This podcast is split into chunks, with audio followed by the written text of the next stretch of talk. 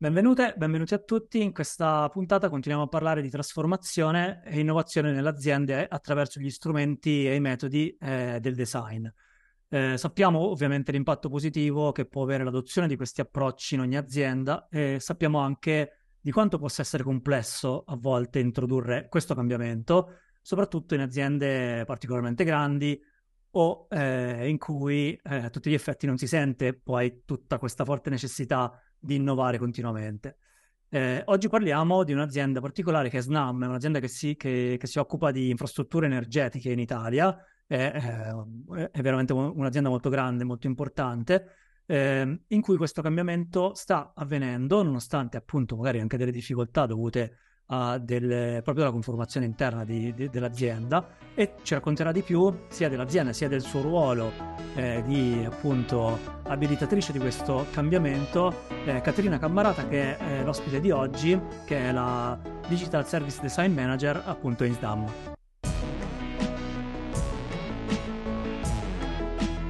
Benvenuta Caterina. Grazie Andrea, grazie a tutti, soprattutto grazie per l'opportunità di raccontare appunto come SNAM stiamo approcciando grande trasform- questa grande trasformazione che ha come obiettivo quello di portare appunto il cliente al centro di tutta la progettazione digitale diciamo, dei nostri sistemi. Partiamo. perfetto, partiamo. Eh, effettivamente anche cliente al centro, human centered, user centered sono cose che noi designer ovviamente di cui sentiamo parlare in continuazione eh, e trattiamo anche tutti i giorni, è bello vedere poi come si applicano di volta in volta eh, nei vari contesti delle diverse aziende, delle, dei, dei, diversi progetti. Quindi eh, sarà molto interessante vedere un po' e ascoltare da te la tua esperienza e in che modo state applicando. Prima di partire, eh, appunto, anche a parlare nel vivo del, delle attività che fai dentro Snam, magari mi piacerebbe anche dare un po' di contesto anche alle persone che ci stanno ascoltando su anche come sei arrivata a questo ruolo, no? eh, Digital Service Design Manager, però mi raccontavi anche prima che la tua eh, formazione eh, non, to- non, è partita proprio dal design, ma ci sei arrivata. Quindi volevo anche un po' capire come hai effettivamente acquisito e integrato eh, gli strumenti, gli approcci del design eh, nella tua carriera, insomma, qual è stato il tuo percorso, se ci puoi raccontare. Volentieri. Allora, come giustamente ben detto, non sono una designer, ehm, però diciamo che in tutto il mio percorso, sia quello universitario che quello lavorativo, ehm, ho sempre avuto un'attenzione particolare verso queste tematiche e soprattutto verso la, diciamo, la figura del cliente a 360 gradi. Allora, io ho iniziato con una triennale in comunicazione e poi mi sono specializzata in uh, marketing e organizzazione di impresa, eh, perché ho capito che la realtà aziendale era quella che più mi incuriosiva, che mi interessava. Eh, mentre ancora stavo completando gli studi, ho cominciato a lavorare in Agid, ho lavorato per un piccolo periodo in Agid, eh, per poi lasciare Roma e trasferirmi a Milano dopo l'università per eh, cominciare a lavorare in una piccola startup eh, che si occupava di mobilità. Eh, lì gestivo un po' di tutto, dalla, dalla parte diciamo, di comunicazione al marketing fino ad arrivare alle vendite quindi veramente un po' di tutto. Eh, poi da questa startup ho cambiato, appunto, ho cercato di trovare una nuova avventura mh, per diciamo, rimettermi in gioco e sono andata a lavorare in un'altra startup, anche questa si occupava di mobilità, ma in maniera un po' diversa. Si tratta di un car sharing, si trattava di un car sharing diciamo, elettrico a flusso libero e qui eh, ho cominciato ad avere una vera e propria attenzione verso il cliente perché sono partita dal customer care, proprio dalla gestione del customer care eh, e quindi tutte quelle che erano poi le esigenze, le richieste dei clienti, eh, per poi creare e gestire un ufficio di marketing e comunicazione che faceva un po' da tramite tra quello che era l'IT e, e, appunto il customer care, quindi cercando di raccogliere tutti quelli che erano i requisiti e le informazioni che arrivavano dai clienti per poi trasferirle all'IT e fare un po' questo appunto da tramite per cercare di rendere quello che poi veniva fuori come l'app, il sito eh, facilmente utilizzabile e che rispondesse poi effettivamente ai requisiti degli utenti.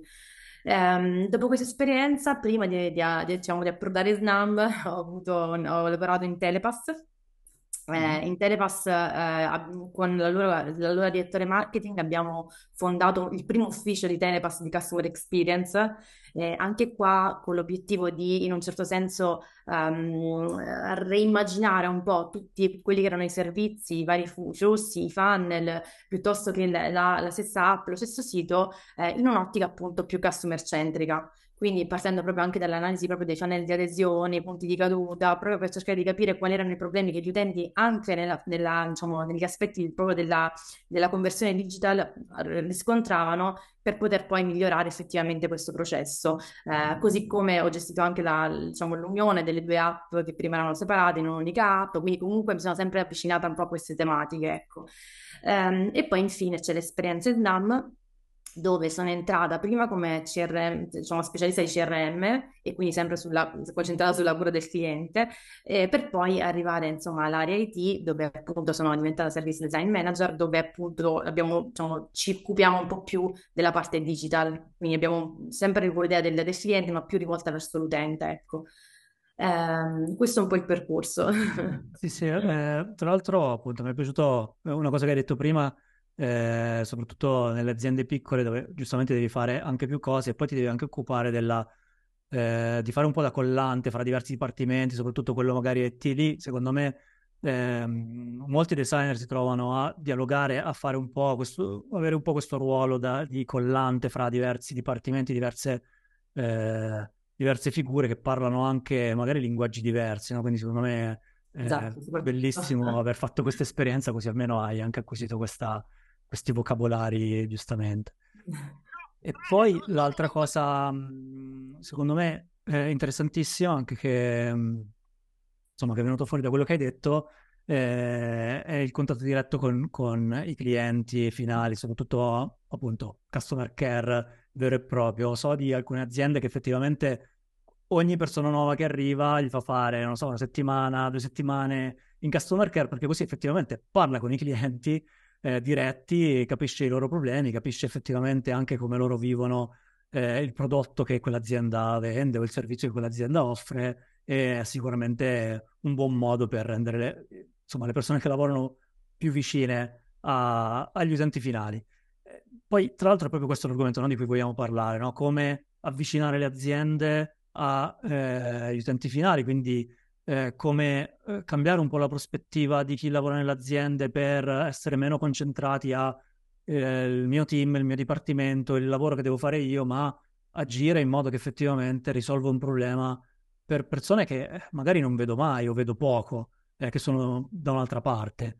Eh, e appunto la cosa che stai facendo tu, tu in Snam. Quindi magari raccontaci, insomma, quindi come è andata la tua esperienza, come hai cominciato a modificare questa cosa, se appunto eh, ho capito bene, in Snam prima questa cosa non si faceva tanto e, e quindi come è andato un po' il, il percorso. Sì, magari parto da una premessa. Snam un po' come Telepass d'altronde, essendo aziende monopoliste o quasi monopoliste, no? Magari adesso negli ultimi anni Telepass un po' meno, però ehm, diciamo che ehm, il primo scoglio che ho trovato in entrambe le società venendo appunto da startup in cui insomma il cliente era veramente fondamentale al centro del, diciamo, di tutto il mondo, ehm, è stato proprio quello di eh, creare una, un'identità di questo cliente, cioè non, il cliente inteso mh, mm, come noi lo intendiamo generalmente non era la stessa, la stessa concezione che c'era in Now, ecco. Quindi la prima cosa sulla quale ho lavorato è proprio stata quella di cercare di creare una cultura di, del cliente, cioè far capire che effettivamente esiste, eh, perché è vero che insomma eh, quello che mi dicevano sempre è sì, ma da noi deve venire se vuol far passare il gas, no? Mi rispondevano sempre così i miei colleghi. Quindi è vero che insomma da noi deve venire, però è pure vero che se curiamo la relazione in un certo modo, siamo i primi noi a, a, a, come dire, a trarne vantaggio, no? Eh, ora, magari entro più nel concreto per farvi qualche esempio specifico. Eh, quando appunto sono arrivata, oltre a cercare di creare questa cultura, quindi fare un po' di formazione, eh, ho provato con piccole cose a dare dei, degli strumenti, io la chiamo un po' la cassetta degli attrezzi, eh, di alcune piccole cose che potevano servire, che potevano essere utili per apportare dei piccoli miglioramenti che poi effettivamente le persone potevano immediatamente rendersene conto e quindi di conseguenza essere più ingaggiate ed essere più vogliose poi nel, nell'attività. No? Vi faccio un esempio banale, le FAC che per voi saranno banalissime e usate dappertutto, ecco, l'utilizzo delle FAQ in un portale di business come quello che utilizzavamo all'interno di Snam non esistevano. Eh, io ho proposto di crearle, mm, all'inizio c'era molta titubanza perché sì, però dobbiamo perderci del tempo a crearle, eh, ci vorrà tanto tempo, insomma abbiamo, siamo partiti da una piccola scrematura, abbiamo fatto tipo 10 FAQ E subito si sono resi conto che effettivamente l'utilizzo di queste FAQ già predisposte, già pronte, era innanzitutto per gli utenti utile perché in self-care trovavano le informazioni che gli interessavano, eh, utile per gli utenti interni perché? Perché nel momento in cui dovevano rispondere a qualsiasi domanda avevano già delle risposte predefinite che potevano utilizzare.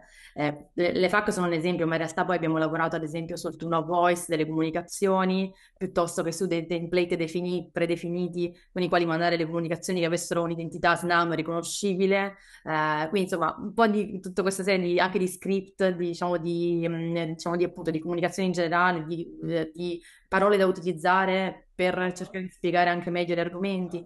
Questo ha portato automaticamente a un miglioramento anche del lavoro delle persone che quindi poi hanno apprezzato e hanno cominciato poi a credere sempre di più in questo, in questo percorso. Questo per quanto riguarda la mia prima diciamo, parte sulla CRM. Eh, lo strumento invece che per noi è stato fondamentale in questo nuovo ruolo eh, con il mio team eh, è stato il design system eh, con- cioè, tutti sapete meglio di me che cos'è un design system. In SNAM questa cosa non esisteva, l'abbiamo creata noi e abbiamo portato questo strumento proprio per cercare di creare un po' una coerenza e una coesione con il brand SNAM fra tutti gli applicativi digitali. Eh, raccontato così sembra semplice, vi assicuro che all'inizio non lo è stato per niente, anzi, non pochi ci hanno detto ma è una, ma è una perdita di tempi, di costi, non, non serve a nulla, anzi lo, lo trovano una forzatura, no? Pensavano che fosse piuttosto una forzatura piuttosto che qualcosa di positivo, no?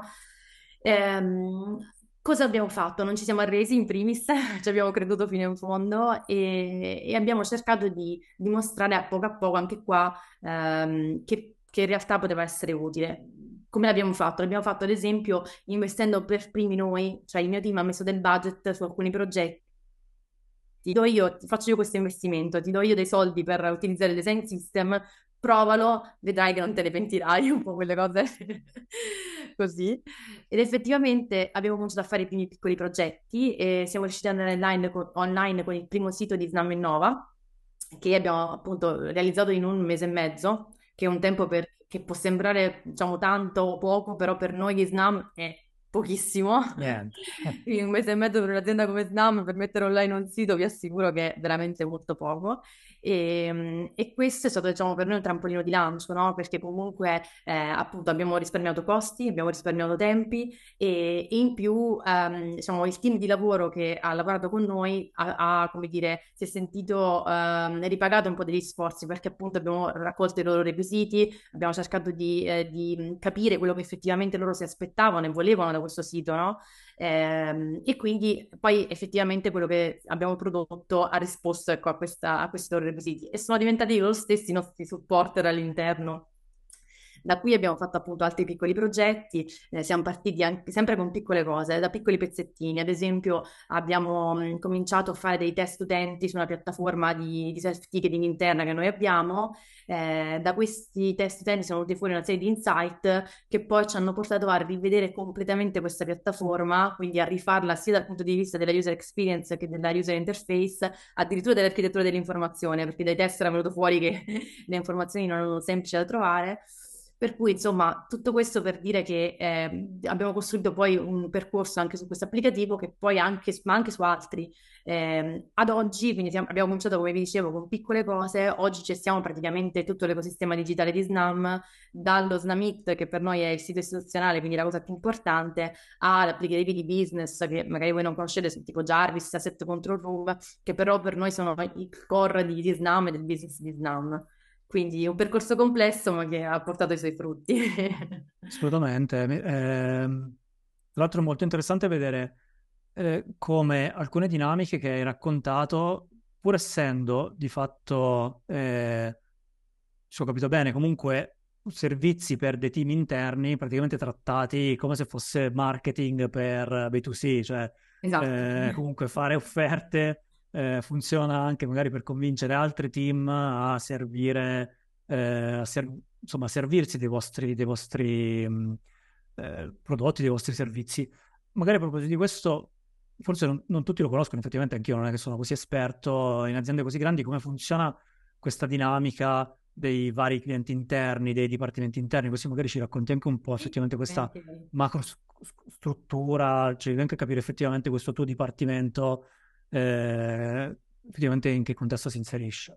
Hai ragione, avrei dovuto forse speci- specificarlo meglio prima. Allora, noi abbiamo, siamo all'interno del reparto IT, Um, ma il reparto IT è molto complesso perché ogni reparto di SNAM si occupa di uh, applicativi specifici, cioè c'è un reparto che si occupa di applicativi molto legati al business, un altro reparto che si occupa di, di applicativi legati invece un po' più alla parte corporate, quindi tutta la parte interna di SNAM, e poi ci siamo noi che uh, insieme all'ufficio di Artificial Intelligence e Machine Learning, che insomma siamo diciamo, nello stesso reparto, forniamo dei servizi un po' trasversali nel senso che è come se noi fossimo una sorta di agenzia all'interno di SNAM. Quindi praticamente noi ehm, è come appunto, come dicevi tu esattamente, come se noi dovessimo vendere, tra virgolette, il nostro aiuto, il nostro supporto ai vari verticali che si occupano dei vari applicativi, che siano interni, esterni, a, a prescindere insomma dal, dal, tipo di cliente. Per cui noi abbiamo clienti interni e clienti esterni in questo senso.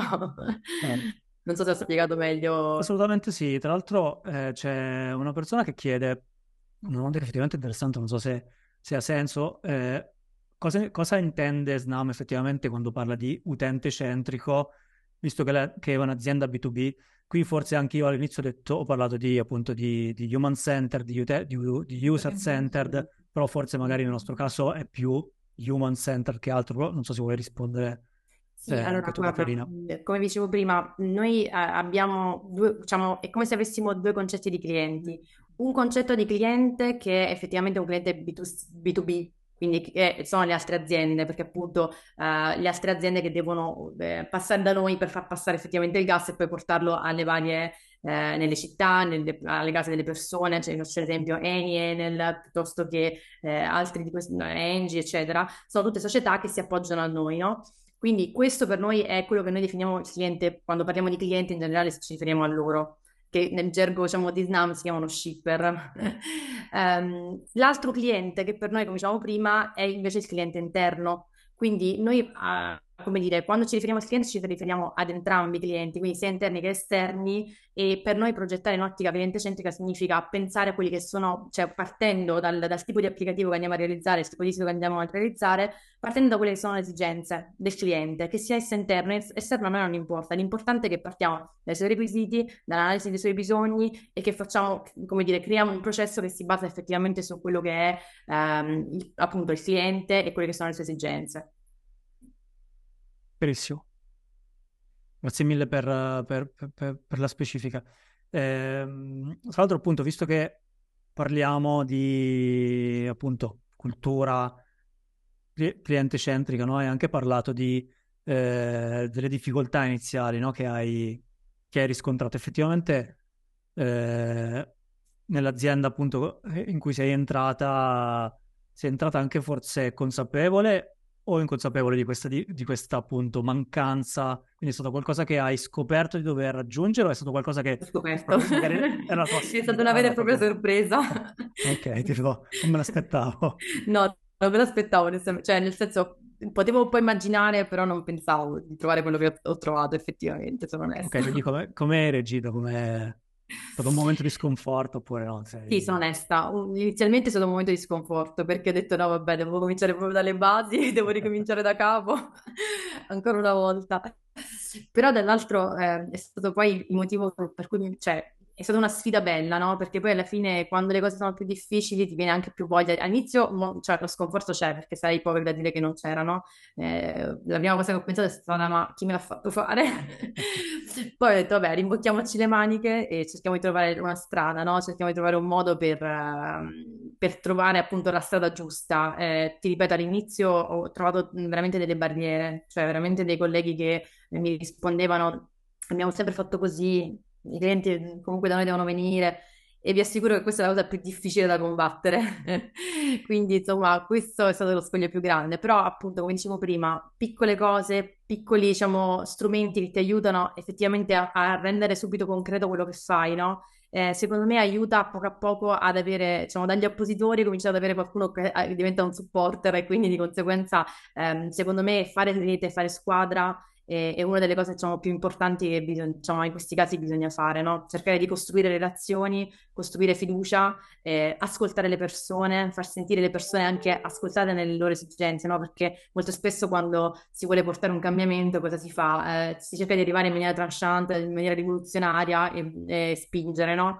Invece, secondo me, in società come la nostra bisogna entrare in punta di piedi cercare di capire effettivamente quali sono anche le circostanze, quali sono eh, anche le motivazioni che hanno portato a determinate scelte, no? Perché si è fatto sempre così? Perché probabilmente c'erano state queste esigenze, queste, questi bisogni, ok, ma se avessimo fatto in un altro modo, come, quali sarebbero state le conseguenze? Quindi cercare di far ragionare le persone, di ascoltarle in primis e poi farle ragionare su quello che effettivamente potrebbe essere il cambiamento e potrebbe portare il cambiamento, dimostrandogli con, piccoli, eh, con piccole cose, a piccoli passi, piccoli step, cosa effettivamente può portare il cambiamento. Beh, eh, mi sembra effettivamente una cosa molto intelligente. Poi, secondo me, tu hai detto, secondo me in Snama bisogna entrare in punta di piedi.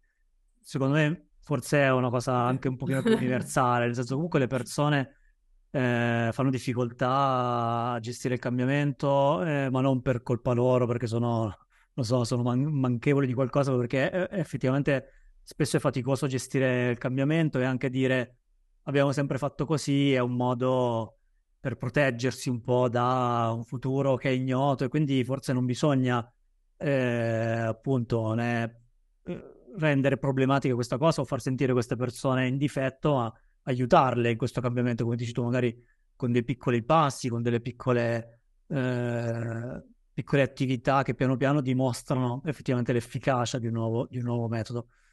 Eh, immagino che ci siano tante persone che magari eh, lavorano, hanno lavorato, si confrontano con clienti o all'interno della propria azienda con appunto realtà di questo tipo che magari eh, ok abbiamo sempre fatto così eh, ma noi tanto se devono tanto per fare questa cosa devono comunque venire da noi oppure eh, ma tanto il cliente sa cosa deve fare nel senso eh, oppure sappiamo noi il cliente come si deve comportare.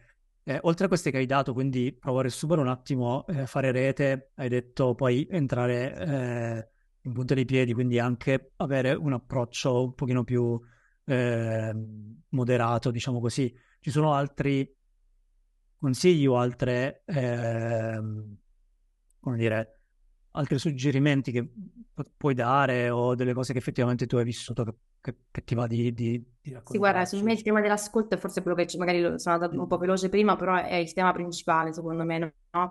È, porsi sempre in modalità ascolto è fondamentale, cioè partire sempre dall'ascoltare, prima di voler dire qualcosa, prima di voler raccontare un nuovo approccio, secondo me porsi nel, nel, diciamo, dal, dal, proprio dal, dal, punto di vista degli altri, ascoltare, cercare di capire, cercare di comprendere appunto quelle che sono anche eh, tutte le esigenze, quali sono state le scelte fatte, il perché sono state fatte, secondo me è fondamentale, anche poi nell'analisi diciamo di quelli che sono i bisogni dei vari clienti, no? Molto spesso cosa si fa? Si tende a pensare che questo sia una perdita di tempo, no? Il fatto di ascoltare, fare tanta ricerca iniziale, eh, però poi in realtà eh, raddrizzare diciamo, la strada dopo essere usciti fuori binari è più complicato, quindi eh, se posso dare un consiglio, il mio consiglio è fare tanta analisi prima, cercare di, di ascoltare, porsi in questo, diciamo, in questo tema dell'ascolto secondo me è fondamentale. Ecco, io questo è l'altro consiglio che tento di aggiungere.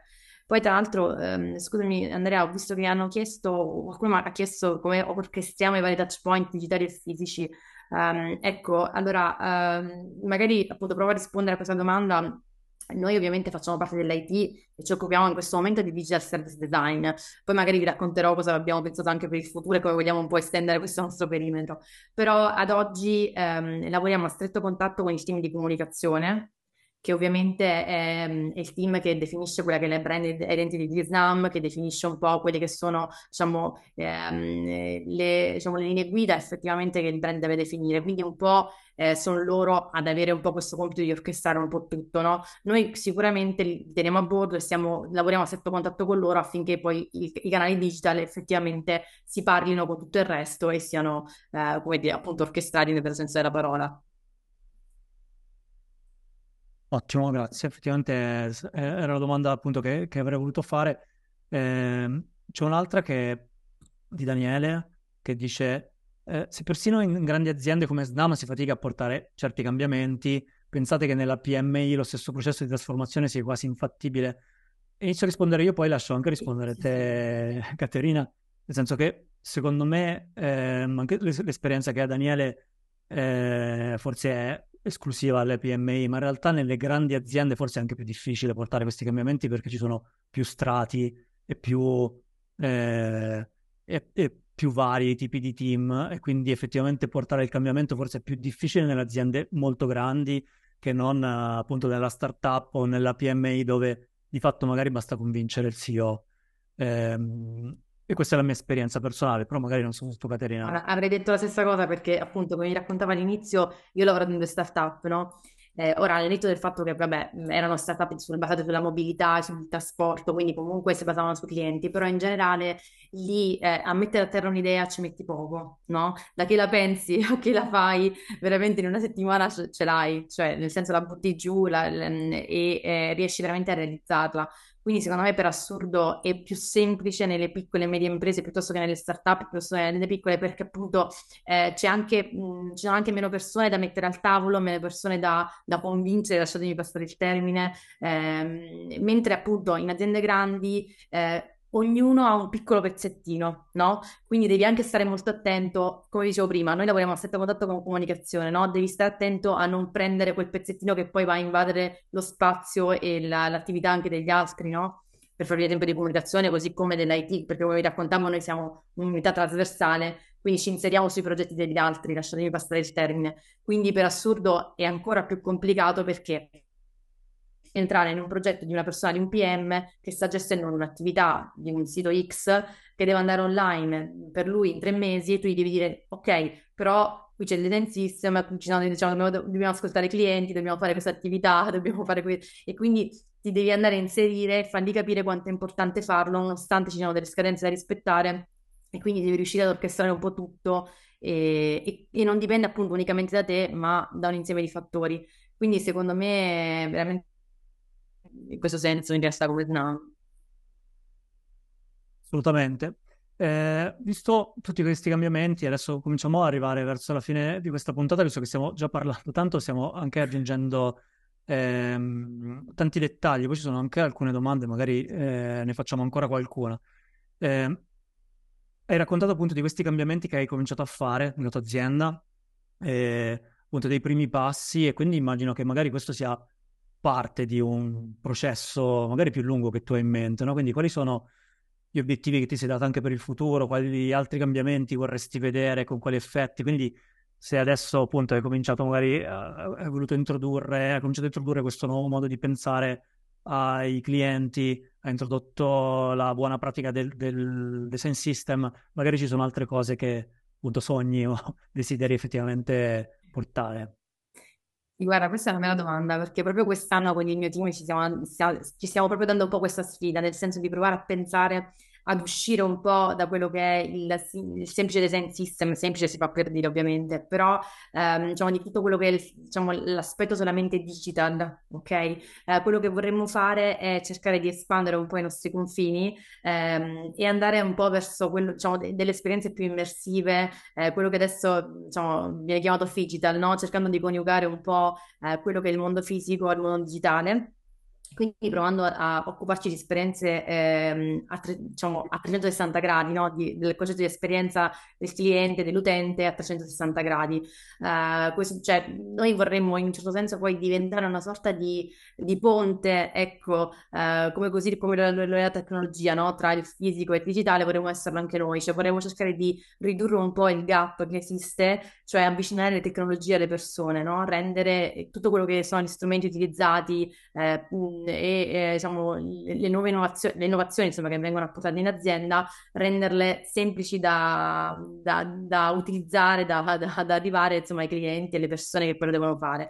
Eh, vi faccio un esempio giusto per, per rendere l'idea un po' meglio. Eh, stiamo pensando appunto di creare delle, delle esperienze immersive, ad esempio delle visite diciamo, agli impianti virtuali agli impianti eh, piuttosto che stiamo pensando eh, a um, dispositivi ehm, smart che possono ad esempio collegare appunto le persone e che possono raccogliere informazioni mentre le persone sono all'interno dell'impianto, ad esempio caschetti intelligenti piuttosto che altro. Eh, insomma, stiamo immaginandoci anche corsi di formazione che un, ibridi che uniscano un po' tutto. Quindi questa è un po' la sfida che ci stiamo dando, cioè cercare di andare un po' al di là del digital e provare a, a, prenderci anche un pezzetto di questa parte fisica eh, o perlomeno quella che è collegata con quella, sempre alla tecnologia digitale. Beh, bellissimo perché effettivamente poi quando si rompono questi, eh, insomma, queste paratie, questi dipartimenti, diciamo così, che certe volte ci costruiamo solo nella testa, quindi pensare al digital come una cosa chiusa, invece magari si può mixare, si può portare innovazione in tanti altri dipartimenti, in tante altre...